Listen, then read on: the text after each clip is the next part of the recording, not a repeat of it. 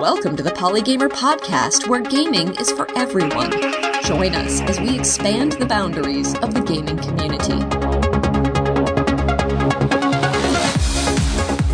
Hello and welcome to Polygamer Podcast, episode number 92 for Wednesday, August 14th, 2019. I'm your host, Ken Gagne. Ever since I ended the Indiesider podcast two years ago, I haven't gone around to playing many Steam games, and that also means that I don't get to play many visual novels. That's a genre that doesn't often show up on consoles, at least not as often as it does on computers. But there was one visual novel game on Steam that recently caught my attention, and when I received a Steam code for it, I just had to play it because it's unlike anything I personally have encountered before and is a topic I have recently had personal interest in. I'm delighted today to be chatting with the game designer and author from the development group Transcenders Media, that being Bobby Augustine Sand. Hello, Bobby. Hi there. Thank you so much for joining us today. And if I recall, you're joining us all the way from Sweden. Is that correct? Yeah, that's true. I'm sitting here in Malmö, Sweden. Ah, lovely. Thank you. Well, I'm glad we navigated the time zone difference. I'm here in Boston. It's the beginning of my day, the end of yours. A perfect time to talk about Knife Sisters, your release this past April on Steam. Congratulations. Is this the first game from Transcenders Media? Thank you. Yes, it is. It's the first game that we've published. But not your first game. You've worked on other titles. Is that correct? Yeah, I did. I did. And um, it was not uh, at all the same kind of game as uh, Knife, Knife Sisters. Uh, I worked with a company called Osmo Games. That was my own company as well with another person. And we did a lot of gamification uh, projects. So it was more like uh, projects that someone wanted us to work on, and we did it uh, to explore what games are and can be. Uh, we also did a poetry game called Words of Oz. So you're very familiar with the interplay of gaming and literacy and wordplay as you would find in a visual novel, for example. Yes, and I've also written for fiction novels, so I'm very much into writing. Oh, ama- amazing. What kind of novels have you published? It's um, mainly young adult novels, so it's sort of uh, there you can find like the connection to Knife Sisters because it's in the same realm as this game. Okay, and are those novels something that we could find, for example, on Amazon.com? It is, but they are in Swedish, so it's only for Swedish readers. Gotcha. Okay, thank you. So, for those who don't know, what exactly is a visual novel? Because I, I have a rough idea of what it is, but other people might be thinking, well, aren't all novels visual? well, a visual novel is like a, a novel with uh, pictures that you can like follow the story and you can see the environments and the characters. Uh, so you don't have to make up in your own mi- mind how everything looks. Instead, you can see on the screen what things look like. Also, visual novels have interactivity, which regular novels uh, don't. That's true. So this is different from interactive fiction in that it has the visual component. It's not just text. Exactly. Similar to interactive fiction, is it written in something like Twine or Inform? It could be. Uh, you can use different like uh, authoring tools. We're using something called Ink, made by Inkle Studios, who made also 80 Days and Heaven's Vault. Excellent. Okay, I'll include a link to that in the show notes for those who want to check out that game engine. So, uh, for those who haven't played Knife Sisters yet, how would you describe this game? Yeah, it's a very realistic fictional game. So it's like a drama, a young adult drama. I sometimes call it the college drama. Uh, it's uh, about people in their like 20s and it's about relationships, but it's also about BDSM and, and occultism. So it has some pretty uncommon topics uh, when it comes to games. Yeah, that's something that it presents to the player right at the be- very beginning. It says that this game is about uh, power exchange, consent, and then other topics come up like domination, manipulation, edge play. As you mm-hmm. said, this game is broadly about BDSM. And from what I've been able to understand, that acronym can mean a lot of different things. So how do you define BDSM? Yeah, it's a very, very large umbrella term. And uh, like the abbreviation stands for bondage and discipline, dominance and submission, and sadism and masochism. So already there, there are lots of different things that can be in this uh, big uh, area. Uh, also, it's often grouped together with fetish culture as well. So it's not really a part of it, but often it, it still comes together with fetish culture as well. And all those things that I mentioned, that those are different kinds of power plays uh, that often in BDSM it's in some kind of sexual setting. But for some people, there is no regular sex involved. Instead, the sexual tension is in the power play. But for some people, it's like mixed together with more like regular sex. I have a very vanilla background when it comes to these things. And I think for many people, relationships are not so communicated in terms of power exchange. But for BDSM, this is where generally one person has a more dominant role and the other person has a more submissive role. Yeah, during play, uh, because I, I see BDSM as being uh, some kind of play. That's also why I think it has something in common with games.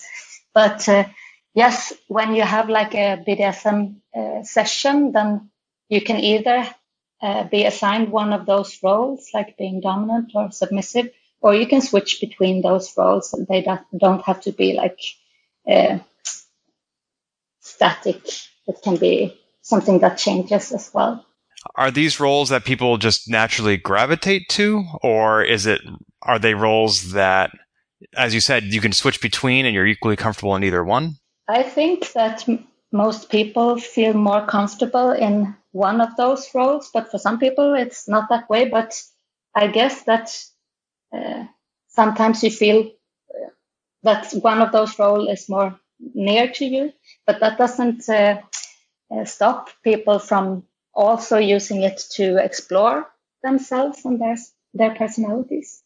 So it can also be like a challenge to to uh, gravitate towards the role that you don't feel as comfortable in. Uh, you also mentioned that these words can come up when playing with other people, and that is not a phrase or a context that I have encountered in too many other places. Uh, the idea of play as opposed to sex or relationships or intimacy, those terms I'm familiar with but playing with somebody, not so much. So what, what does it mean to play with somebody or, or to have a play date? Exactly. In the BDSM, uh, yeah, world, then playing means like practicing BDSM. And uh, that's because it doesn't have to be about sex. So therefore we, we can't all just call it having sex because uh, playing can be something else. And then I think playing is the best term for it because uh, just as like the more common forms of play that we talk about, uh, BDSM follow the same rules as that those kinds of plays. Uh, for example, it has like a playground, you have a setting, and you have some kinds of rules that you have agreed upon following. Uh, it's something that's uh, not part of the ordinary world. It's something uh, you have decided is sort of not the regular word world. It's like a play world. So I think playing is a very good term for what goes on there. And how does that correlate with emotional intimacy? I'm, I'm definitely showing my background here because I was raised in an environment where physical and emotional intimacy are inextricable. They're intertwined. But I'm getting the sense that it's possible to have the freedom to experience one without the other. Mm, I would think so. And that also depends on what you mean with emotional intimacy, because it's something very intimate to like decide uh, that you will uh, have this kind of uh, play with someone else. So like there's some kind of emotional intimacy, I think, in, in that kind of play as well. But I guess it's not what most people put into the world uh, term emotional intimacy.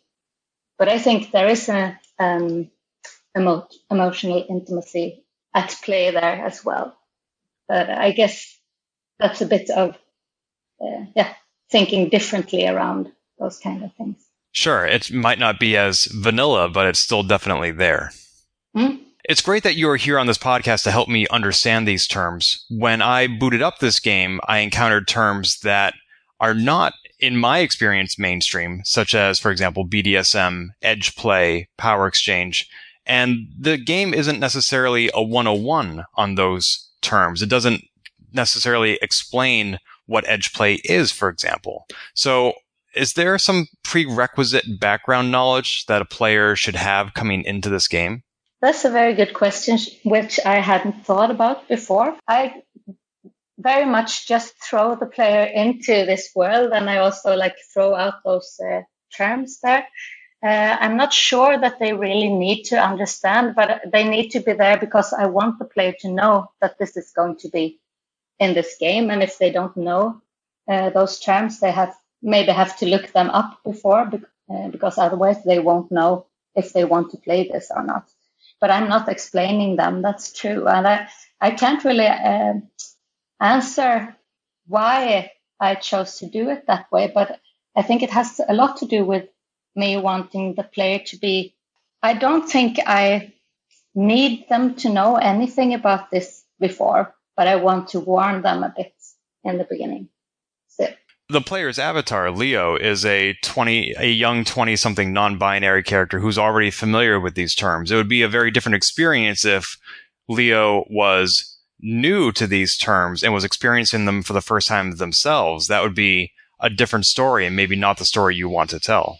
Mm, yeah, uh, definitely.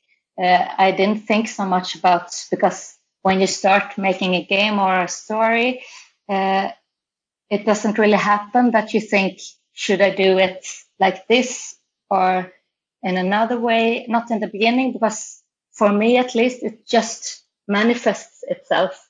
So Leo was uh, already familiar with this, and I I went with that story. So even though a player doesn't need to know these terms going into the game, you had this background knowledge already, and I've acquired some of it a little bit on my own. But where do people generally encounter this subject matter, and how do they learn about it, if not by playing your game or listening to this podcast? Mm, I guess uh, a lot of people meet on online communities. Uh, there are always some different uh, communities, some that are like uh, for the whole world, and some that are more like local. In Sweden, we have one called Dark Side. So I guess most people that are into BDSM in Sweden and fetish culture, they are members on this uh, online community. Uh, and there they have this calendar with uh, lots of events and so there are many meetups for people uh, that you, where you can meet people in real life as well. So I guess it's like a still like an underground community that you can find if you if you look for it. You mentioned the Swedish website Darkside. Is that similar to the website in this game called Blackest? Yeah, it's very similar to that. But Blackest itself is not a real website, is it? No, it's not real. Because when I saw that, I was like, how do I sign up for that website? I started Googling for it. And I think the closest thing I found, may, I don't know if it's specific to the United States, is FetLife. FetLife is definitely the, the one that would be like the United States uh, version of, uh, of uh, that kind of community. But it's very different from Darkside though, because Darkside is very like, FetLife has a lot of in your face ads with uh, like sexual activities going on if you log into it. And that's not the case in dark side. So I think it's a little more welcoming to people who don't feel like uh, that they want this uh, in your face uh, images and so on. So they're a bit uh, different, but of course the, it's similar also. Yeah, I have not yet signed up for FetLife myself, but that was sort of my impression as well that someone who is just learning about this culture might feel a little overwhelmed if they were to sign up for a site like that. It might be a little bit too advanced for them. Is that? Yeah, it's even a bit too advanced for me, and I'm still like part of this culture myself. Uh, but I I don't just because I'm interested in in uh, BDSM and uh, those kinds of uh, yeah topics. It doesn't mean that I like that kind of explicit yeah, those kinds of explicit imagery. And that's one of the things I appreciate about Knife Sisters was that it did introduce the player to a lot of these concepts and there is some visual imagery to associate with it, but there's never a point where it's graphic or a point where at least I felt the need to avert my eyes. It was, I, I don't feel like it was shying away from the subject, but it was still tasteful about it. Mm. it was very deliberate because, uh, as I said, I myself don't really like that kind of uh, explicit imagery. So I, I wanted also to show that you can have an interest in this without it being very explicit and in your face. When playing Knife Sisters, there are points where the player can choose what to do next or how to respond to certain situations. Is it possible to be vanilla and to not engage in that subject throughout the entire game? It's possible, but it's not entirely uh, obvious how to do it. So sometimes you might like end up in those more BDSM heavy scenes without really, maybe really wanting to. But it's possible to like play vanilla almost all of the time. But I don't tell the player how to do that. So then it's more like they chose things that made them uh, go that way. So I, I don't say choose this and then you will get the vanilla version. Right. One of the things that impressed me about this game was all the characters that Leo meets understands this subculture if not being a part of it themselves. And so there's never a need for Leo to justify themselves or to explain themselves. They can just engage in these activities and they understand each other. That is not my experience here in the United States. Is that just the way things are in Sweden? I, I, wish no, it's not really that way. But I think when you're sort of more part of that culture, and for me, it's like a, a mixture between like BDSM culture and the queer culture, and they are very interconnected here. Uh, then I think that when you're like into uh, that culture, and that uh, subgroup, then it becomes a bit like how it is in Knife Sisters.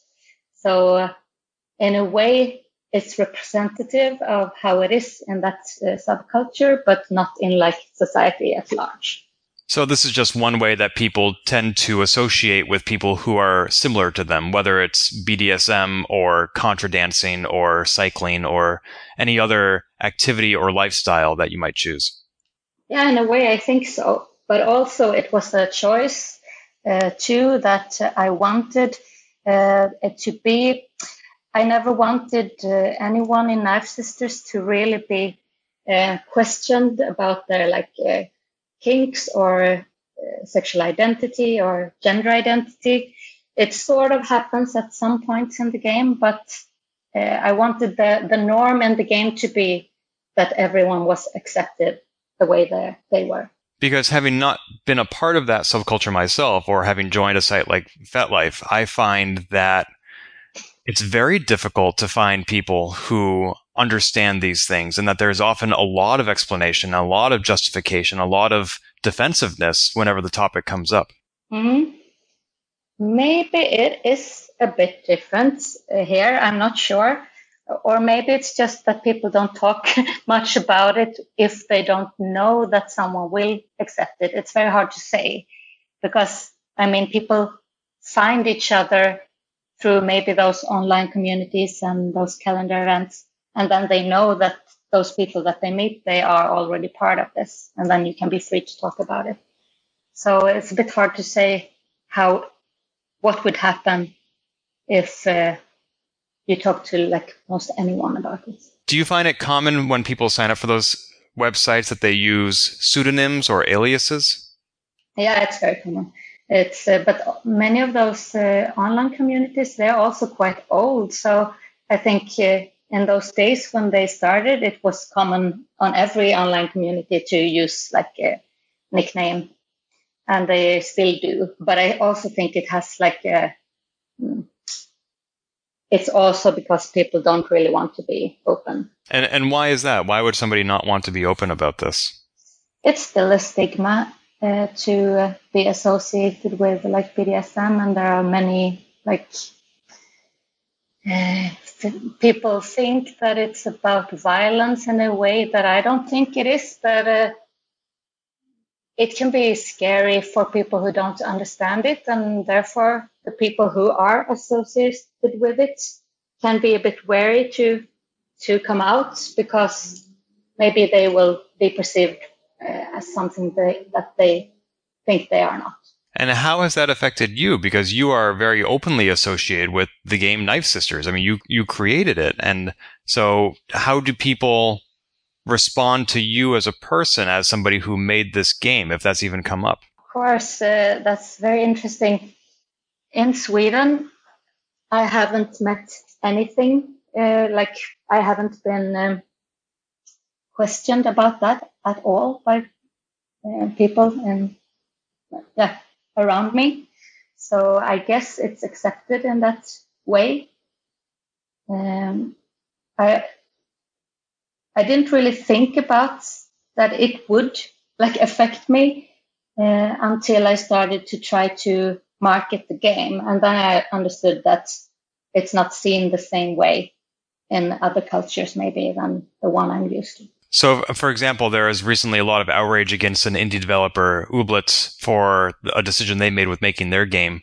And most of that rage came across on Twitter. Very different scenario, but do people ever reach out to you on social media and, you know, less politely say, Hey, I don't like your game. I don't think that kind of game should exist? It hasn't really happened. I guess it could be because the game is still fairly unknown and I think it mainly reaches people who are part of the queer or BDSM communities. So it hasn't really happened, but I was thinking a lot about it before the release, how I would like respond if that would happen. And how would you respond? I'm not sure because I, I don't think you really know until it happens. Uh, sort of like uh, what was what was discussed with Ooblets as well that you have to see, wait and see what happens, and then maybe you can respond to it in some way.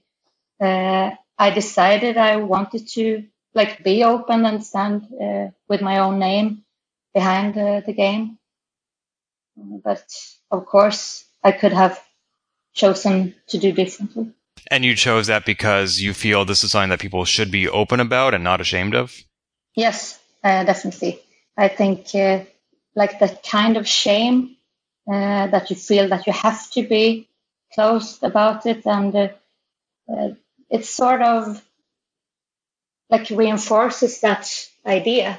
Do you think that there is more cultural awareness of these lifestyle choices thanks to the popularity of books and movies like 50 shades of gray yeah i actually do. I i haven't like seen or read uh, the book or the movie but i think it still might have had some uh, like impact on how people view it that it becomes so well known and so uh, popular.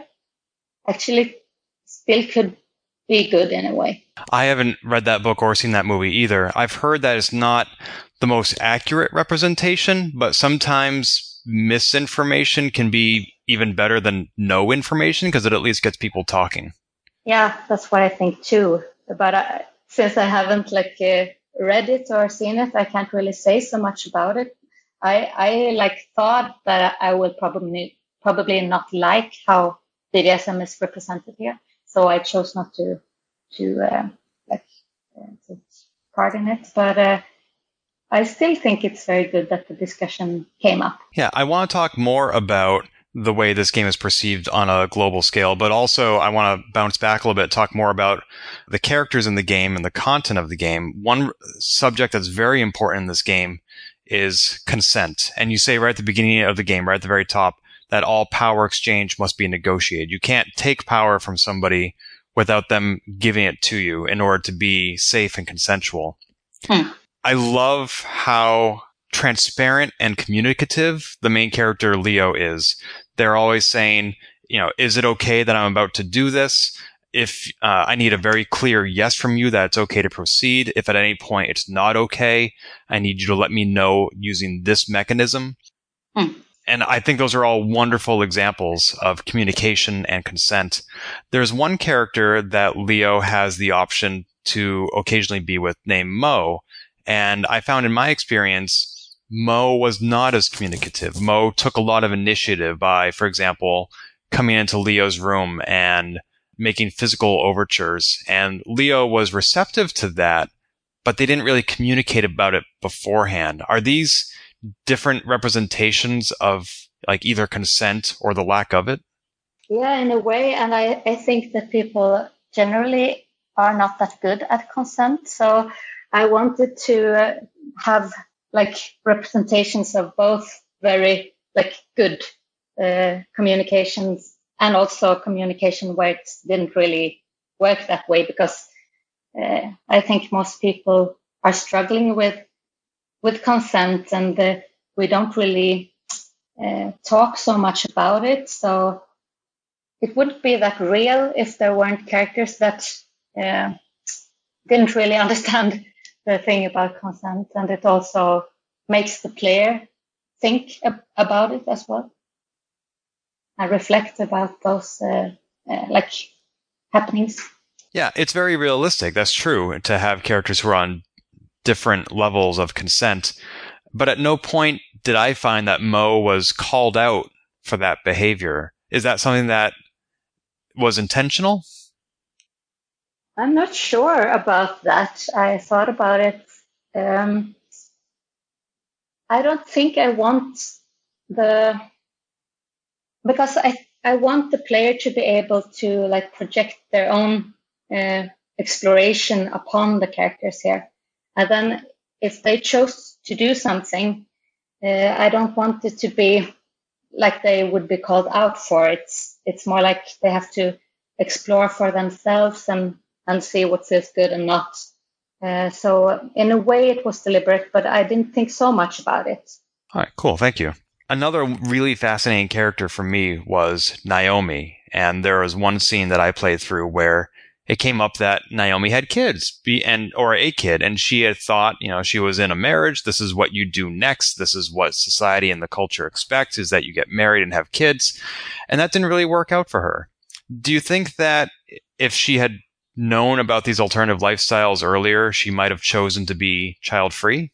She might have, uh, because it was like she chose to have the child because it was expected of her. And, uh, but also in my mind, she still loves her daughter and she doesn't regret having had her. So uh, it's very hard to say, but maybe she would have chosen to be child free because it didn't really come naturally for her in the playthrough that I experienced, Naomi was the only character who mentioned having kids. Is there compatibility between this BDSM subculture and raising a family? Do those two intersect? I don't think there would be any problem in having children or raising a family and still be part of this community. I guess it's more because the the characters in the game are all in their twenties, uh, except for Naomi, who is a bit older. Uh, so I guess it more has to do with the age that the characters are in, and it would definitely be an interesting to talk, interesting topic to look into more, with like the ability to have a family and have this lifestyle. But it's not really part of this game, so. You know, that's a very good point. I thought that they might be compatible, and I was wondering why I wasn't seeing it in this game. But that's a very obvious answer, is that they're all very young, and especially nowadays, people tend to have children when they're older, which yeah. these characters primarily are not yet. No, it would be like, I guess, 15 years left before the characters in the game really start thinking about having families. Sure. And I have several friends who are in their early 40s and they're having their first children now. So Leo still has another 20 years. Yeah. Oh. But then Leo is a character that I really doubt would have children. But let's see. I thought, but uh, maybe we won't. But uh, uh, that's a character I think will never have children. Can you explain why? It's just the character. You know, it's very hard to know why you know something about your characters, but I don't think Leo, I see Leo as a person that is, in a way, they're a bit like occupied by themselves and not really, they're thinking a lot about how they are functioning and how everyone else is functioning and uh, puts a lot of uh, thoughts into that. And I'm not sure they would be interested in like raising a child but maybe I don't know. Well, that's a really interesting parallel because Leo is the character that I found to be most considerate of others when it comes to consent. And yet, since we get to see Leo's inner monologue, you're right that there is a lot of conflict there. Leo is trying to find their own way and their own identity. And it's hard to do those things when somebody else is dependent on you. And that's probably the difference in a relationship where you have to think about consent is that the other person is a fully actualized individual. They're not dependent on you. Mm, exactly. I think that Leo has sort of a hard time understanding other people, but they are very eager to do uh, things in the right way. And that's why they are so like want to have consent and want to do things right But, and that comes from like a, a feeling that they're not really sure how other people really works. So to make sure that they don't hurt anyone else, they want to like have this very open communication about it. It's also really interesting to hear your impression of Leo because Leo is definitely a character you created, but with so many different choices available to the player, the Leo that I experience might be very different from the Leo somebody else experiences. Yes, that's so true. And uh, I also made Leo very like open to interpretation. So uh, that's also a deliberate choice because I think it's good that when you have this kind of main character, uh, Leo still has a lot of personality, but just as you say, you can shift that personality into different ways because you can make lots of choices and have Leo do different things. So you can project some of your own like feelings or uh, wants on them. If you were a character in this game, which one would you be? Would you be Leo? I'm not sure. I, I have some similarities with Leo, so I guess it would be Leo probably. Uh, otherwise, I like, uh, yeah, maybe I'm a like the Nicola character that isn't like a main character. Maybe I have something in common with that person as well. Now, one word I didn't see come up in my playthrough was polyamory, but it seems to be something that's very compatible with this subculture and with some of these characters. Would you say that any of these characters identify as polyamorous? It actually is in the game, but uh, you don't necessarily come by it. So it depends a bit on uh, how your playthrough was, but it's definitely uh, Naomi. She she identifies as uh, polyamorous, and so does Mo. Uh, so it's I think that Leo does as well. So it's uh, definitely a part of the lifestyle that the characters in the game are part of. And could you briefly describe what polyamory is? polyamory means that you can fall in love with uh, more than one uh, person.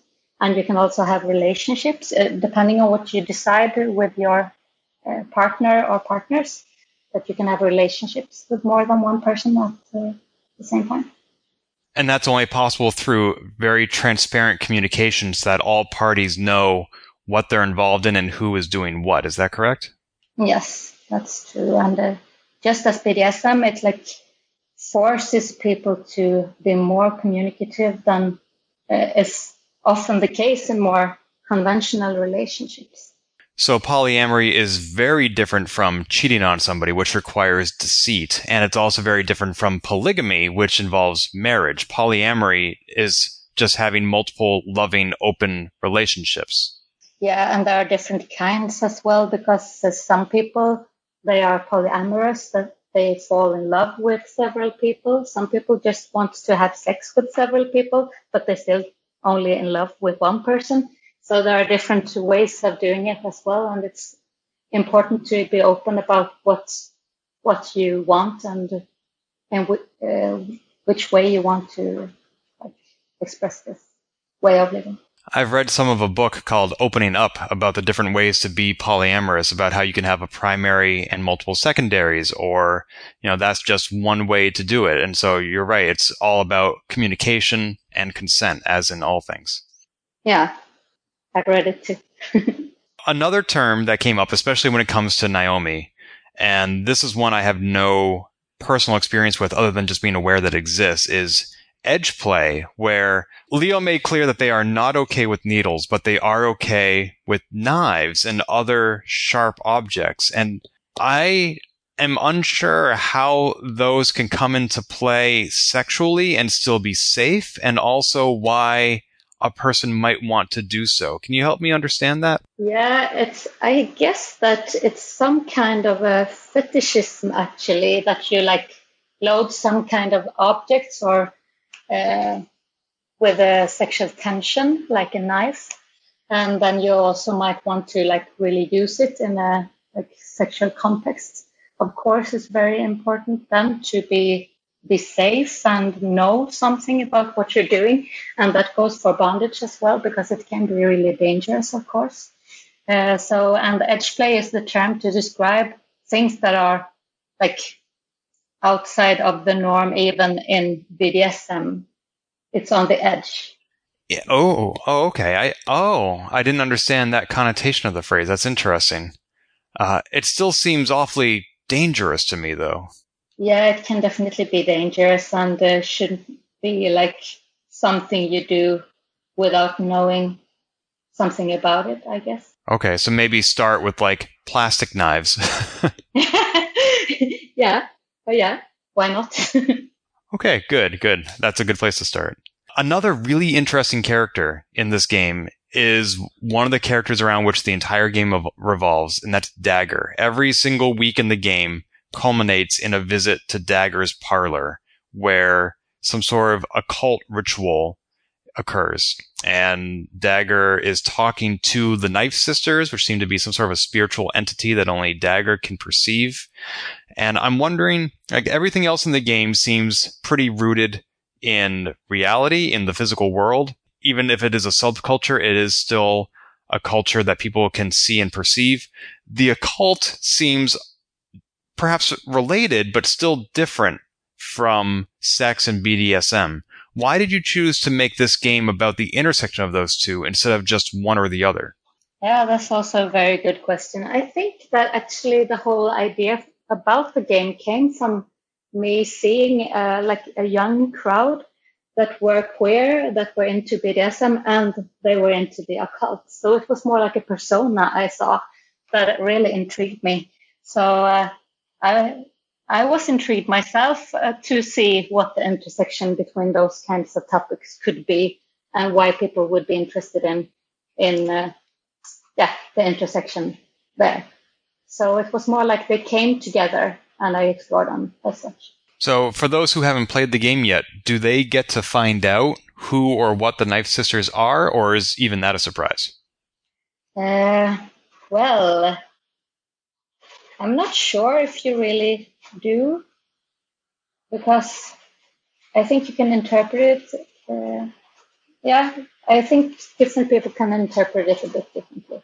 Because I find that Leo had multiple options as to how receptive they were to this. They could say like, no, I don't want to do this, or they could wholeheartedly say, Dagger's great. I'll do anything Dagger says. And I, yeah. you know, on one hand, I wanted to see where this went, but on the other hand, I was afraid of putting Leo into a dangerous situation. Mm. Yeah, that's sort of because uh, as uh, in the beginning it said that this game is about uh, uh, power and manipulation and things like that, and that is sort of the other way of exploring power in the game. That doesn't have to do with sexual power, uh, but in other ways of uh, like using power uh, against other people. And uh, I think that's sort of what Dagger is trying to do. And it's up to the player how to respond to that. So, yeah. Oh, I hadn't thought of that. This is just yet another form of power exchange that the players have to navigate. Mm-hmm. Exactly. I like that. Okay. And finally, one more character I need to bring up. One of my favorites, Kylo Zen. yeah. Kylo is some sort of a stuffed animal that Leo can talk to, and Kylo talks back, and he's aware that he's a stuffed animal. And I'm just wondering, is this some sort of a metaphor for Leo's inner monologue, or is Kylo actually some sort of an animatronic teddy dip bear that's able to talk? Yeah, I think the player can decide uh, for themselves if it's uh, one or the other, but uh, I guess it was because it's a game where with a lot of inner monologue on Leo's, Leo's behalf, and uh, it was good to be able to like project that on something, uh, some other character, And uh, somehow Kylo turned up. I don't really remember when and how, but somehow during this design process, uh, they they came and uh, or he it's actually a, a guy. Um, he turned up and uh, it was just a good way of being able to let Leo uh, like as a player explore what's inside Leo's mind. Can other characters talk to Kylo? Uh, I don't think so. Why is Kylo's name so similar to a Star Wars character? Yeah, I think actually I saw someone using that as a nickname somewhere, and I just liked the name so much that I stole it. Did you know it came from Star Wars? Yeah, I did. it's a great name. I love it. I was just curious. Yeah. So, as I mentioned at the top of the show, I haven't had the opportunity to play a ton of visual novels. Let's say that Knife Sisters is my very first visual novel ever. This is my impression of the entire genre. How should this set my expectation for other visual novels? Like, what should I expect will be different if I were to play another game after this one? Often quite different from Knife Sisters, but there is one game that is more similar, and that's Lady Killer in a Bind by Christine Love, because I was very inspired by that game, so I have borrowed some of the mechanics from from it. And uh, what uh, Knife Sisters and Lady Killer in a Bind has in common is that there are lots and lots of choices, so you get to make choices often. In other visual novels, it's often less frequent that you make choices, but the choices uh, like branch the story more. In Knife Sisters, it always goes together again, and you can go different uh, paths through the game, but you still go through the down the same road.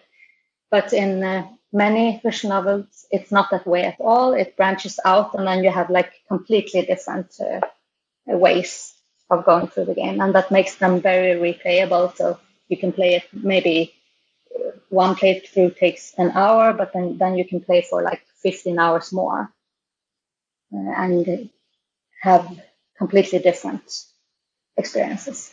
So it's uh, not uh, Knife Sisters is not very representative for visual novel and uh, at large.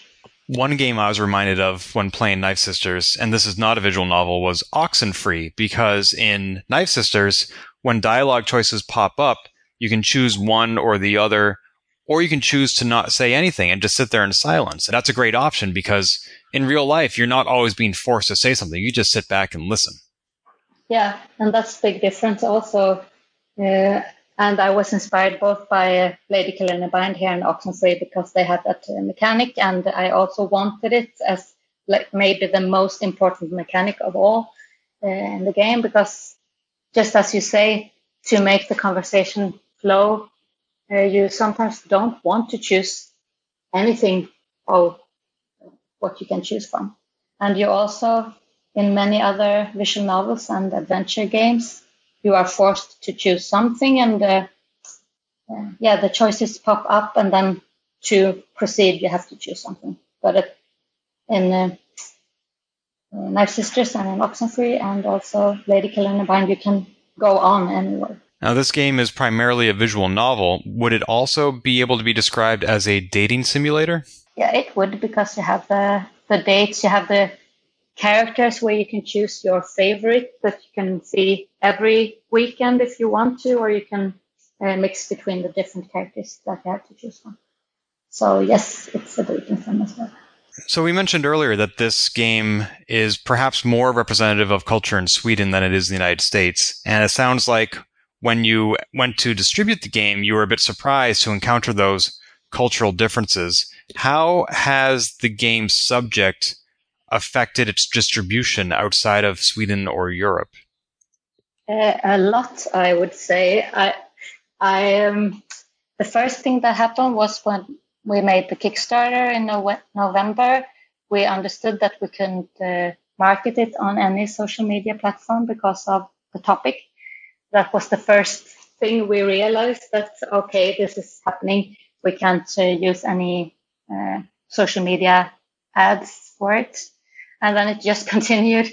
So, uh, like, it's possible to publish a game like this on Steam, but they will hide it from most of the people on there. So it's very hard actually. So I understand that Steam has to put up a age gate to make sure that players are not minors when they're looking at this game. But it sounds like there are additional barriers that prevent it from being discovered in the first place. Yeah, it's like not only the age gates that you have to be logged in and have like uh, your age uh, on there. There's also like a checkbox you have to uh, check that you are willing to see adult content. So like violent games are shown, but uh, games that contain sex are not shown. That seems very odd to me that it would be easier to find a game where players are being eviscerated and torn apart with weapons, but a game that deals with a very real and safe subject like consent would be hidden away.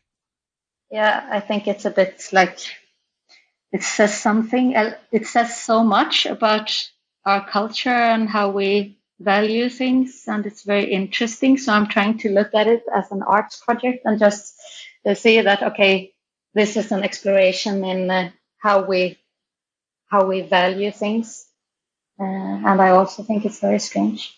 Did you ever consider changing the game in order to make it more easily accessible or more easily distributed? I thought a lot about that, especially when it came to Steam, because I would have liked to have a game that people in their teens could actually at least see uh, that that it was there. Now they can't see it at all, and I I still think my target group is from 16 and up. So I would have liked to have a, a version that they could actually see, but w- the topics in the game are so in like entangled in the story, I decided it was not possible to take that away and still have a functioning game. Uh, so it wasn't possible to do that. Yeah, it seems to me that if this game were accessible to all ages based on what Steam considers, then it wouldn't be the same game anymore. It wouldn't be Knife Sisters. It would be something completely different. Yeah. And uh, then I think it's better to design one of those games uh, from the beginning because Knife Sisters is made to, it's about those topics. You can't take them away because it strips so much out of the game. And yeah, as you said, it's not Sisters anymore. You said that your target audience is ages 16 and up. Is there a specific age group that you think this game would be best for? Yes, I think it's uh, specifically for the age group that the characters are in, because I think that's when you really start to think about relationships and sex and how to live. Uh, but I also think it's uh, not only for that age group, but uh, I myself would have liked to have something like that when I was uh, around 16 to 18. I wish I had had a game like this when I was 16 to 21 because I'm discovering these topics now in my early 40s, and I feel like I'm now a beginner learning about this stuff and everybody else who figured it out when they were in college, they're intermediate, advanced, and expert. And so I have mm. a hmm. lot of catching up to do. I wish I had started 20 years ago. Yeah. Yeah. I think also that like the, I mean, the topics in, in Knife Sisters can be a bit of like towards the extreme side. But when you just think about the discussions about consent and relationships, that is for everyone it's not just for people who are into BDSM. Now, you mentioned some of the challenges in advertising this game's Kickstarter on social media. This is the third Kickstarter you've been involved in, the other two being in the years 2010 and 2015. So your crowdfunding experience spans almost an entire decade. How has crowdfunding changed in the last nine years? I think it has changed a lot because in the beginning, uh, it was possible to come to Kickstarter with kind of a vague idea and uh, vague rewards. And most people just thought it was great that people wanted to do projects. Um, and they supported those kind of vague projects. And that, that's not the case anymore. It's more like a pre-sale platform. So you have to be very, very specific about what you're going to do and what they get. And it's uh, much harder now to uh, get something to work on a crowdfunding platform. That's fun, I think. Something that is a bit uh, vague or or not uh, a product that you can actually get. Yeah, I think crowdfunding has become some so oversaturated that you have a lot more competition and a an idea isn't going to stand out next to another developer who has a nearly finished product. Mm. And also, I think like physical products like board games and uh, those games are the ones that sell uh, that do best on Kickstarter because it's so easy to see what you get.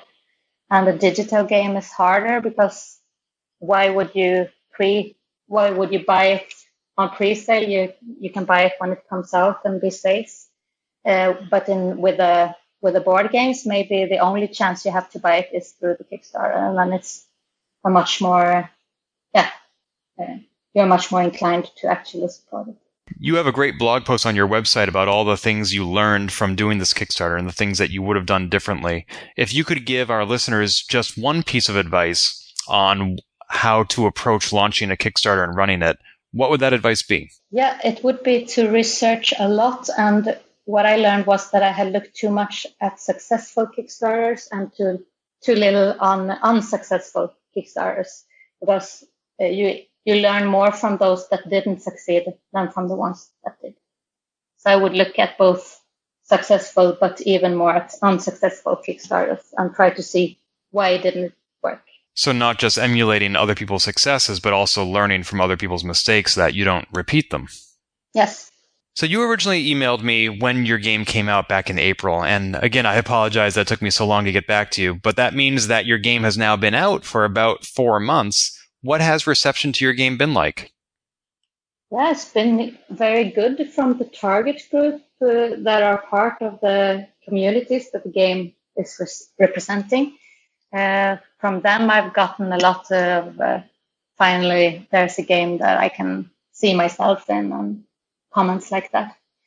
And that's the target group I think I reached. I'm not sure it really reached a lot more than those people that found it through the Kickstarter and then uh, through uh, communities like that.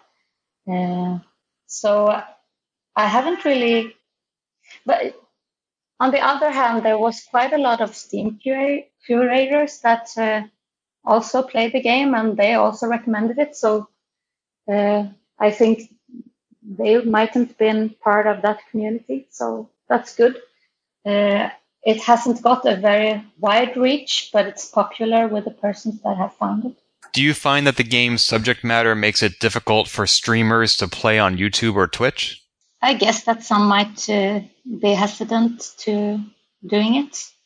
There are still people that have done it, so it depends upon how they yeah, how they judge it. And is there a future for Knife Sisters? Like, do you see this being updated or changed or evolving in any way, or is this product complete and you're moving on to your next one?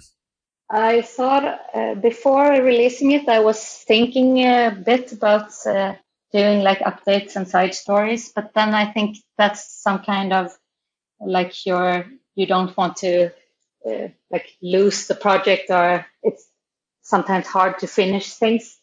Now, when I had some uh, uh, months to think about that, I think that it is done and that the game shouldn't be like developed further more than maybe updating some functionality. So in that case, what is next for Transcenders Media? Yeah, it's uh, keeping on uh, exploring topics that can be like psychological and uh, um, things that uh, are going on in people's mind, minds. But in the next game, I don't think that topic will be sex, um, both because I did it already and because I want to see what happens to like the reach and reception if I don't include that component. So it will be a psychological game, not about.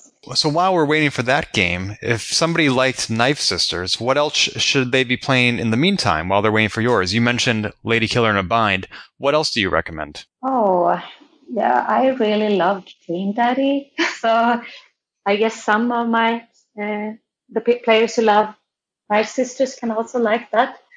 Um, there are many visual novels with uh, like queer themes coming out. Um, I, yeah, different uh, things that are like on the way, but uh, it's not that that I have played myself. But I would have like a look into the visual novel community and see what's going on there because there are many interesting projects going on. And where does one find the visual novel community on Steam? I guess that some are only on itch.io. Uh, many are th- are there, and some are on Steam. Great. I'll include links to those in the show notes. Well, Bobby, we have discussed so much today about your game, about Kickstarter, about BDSM. There, I, honestly, I could talk to you about these subjects for hours. I wish we could go more in depth, but uh, given that we're trying to keep to about an hour, is there anything else that you wish we had talked about? That's always always such a hard question.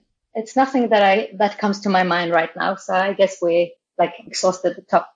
as much as we can anyway. But I, again, I want to thank you so much. For some people, this is not an easy topic to broach. And I really appreciate you helping me and helping our listeners and helping Polygamer become more familiar with this really important topic. Thank you. Thank you. So for those who want to follow you online or find your game, where should they go? Yeah, they can go to Transcenders on Twitter um, they can also, of course, go to Knife Sisters on Steam if they uh, log in and uh, check the right boxes. Uh, we also have a page on itch.io. Transcenders. Fantastic. I'll include links to all of those in the show notes found at polygamer.net. Bobby, again, thank you so much for your time. This has been Polygamer, a GameBits production. Find more episodes, read our blog, or send feedback at polygamer.net.